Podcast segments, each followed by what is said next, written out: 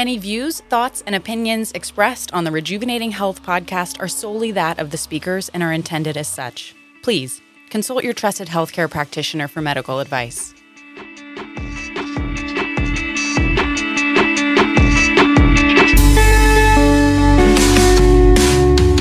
Welcome back to the Rejuvenating Health podcast. Today, the ladies are talking about their fourth pillar mindset. Shifting the way we think affects how we feel and ultimately how we view the world around us. Let's go, girls. Hey guys, this is Shawna. Welcome back to the Rejuvenating Health podcast. I'm the co host and I'm here with Lindsey Van Schoik, who is the owner of Rejuvenating Health and also a women's health nurse practitioner.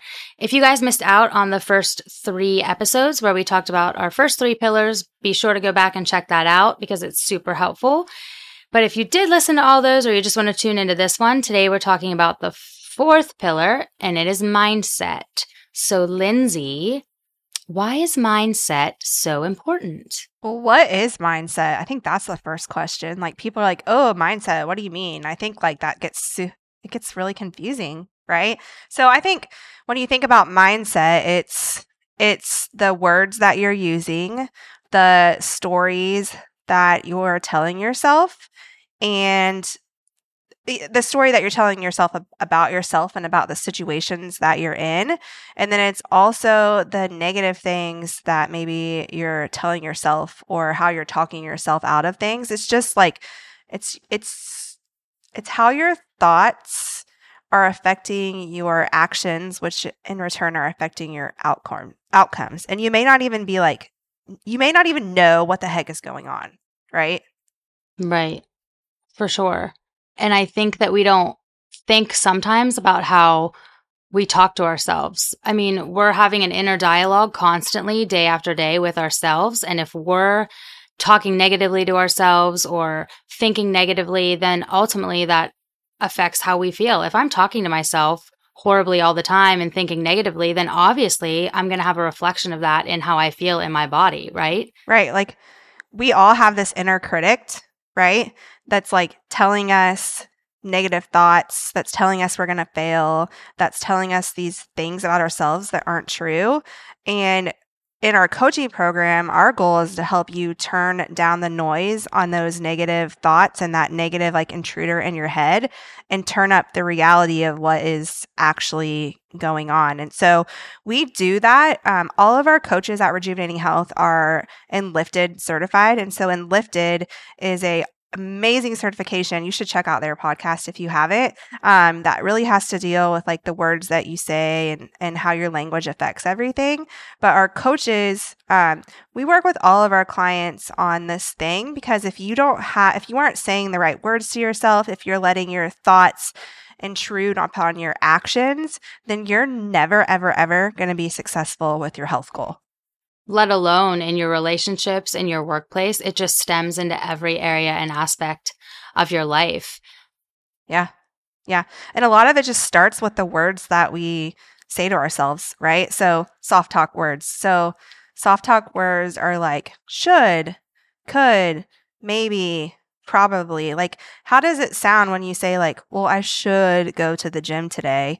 Well, you're, that's not very like reassuring, you're probably not going to go. Instead, you should say, I am going to go to the gym. And so sometimes it's just helping you realize those soft talk words are in your in your language patterns and help you taking those out so that way you're more likely to succeed with the actions and outcomes that you're looking for. Right. And I know personally I used a lot of soft talk. That was something that I huge that I took away from the Enlifted course, which I agree with Lindsey was wonderful, and you should check their podcast out for sure. Um, but just those words, and if you decrease, you know, your soft talk, uh, Mark talks about in the Enlifted course, by even 50%, that just your confidence just skyrockets. And I have noticed that because if we're using those words, then we're just not feeling confident in ourselves because those aren't confident words. So if we're speaking them out, then how are we going to feel confident inside? So even daily now, sometimes I'll stop myself if I want to use a maybe or a should and I take it out or when I text. It's just amazing to see the difference just by removing small words that are normal. I mean, they're normal words. People use them all the time, right? So just by removing those, it's truly amazing. Right. Because if you're not confident in yourself and your actions, then you're never going to be successful in the things that you're you're trying to achieve.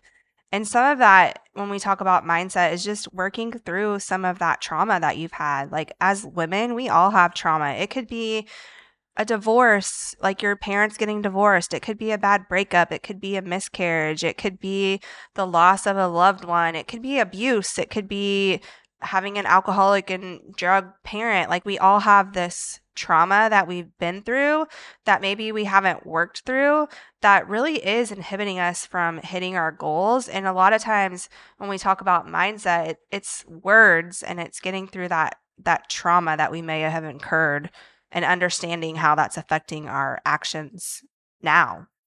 Right. And that is true because I don't think that a lot of the times we think about things that happened in our past or when we were younger, we kind of just suppress it and we don't realize that the negative effect that, that has not only, you know, on our mindset, but then like I said before, it reflects back onto our health, which as we spoke before is our first pillar, right? So have you seen people with chronic stress from their mindset and what it does to them? Do you have like an example of that? Someone in the program or how you've seen their mindset shift completely change? Yeah, I mean, so I have one client in our program who is completely stressed out all the time. And we are constantly talking about the words that she's saying to herself and the words that she's using. And she's kind of, she's constantly putting herself in that victim mentality, right?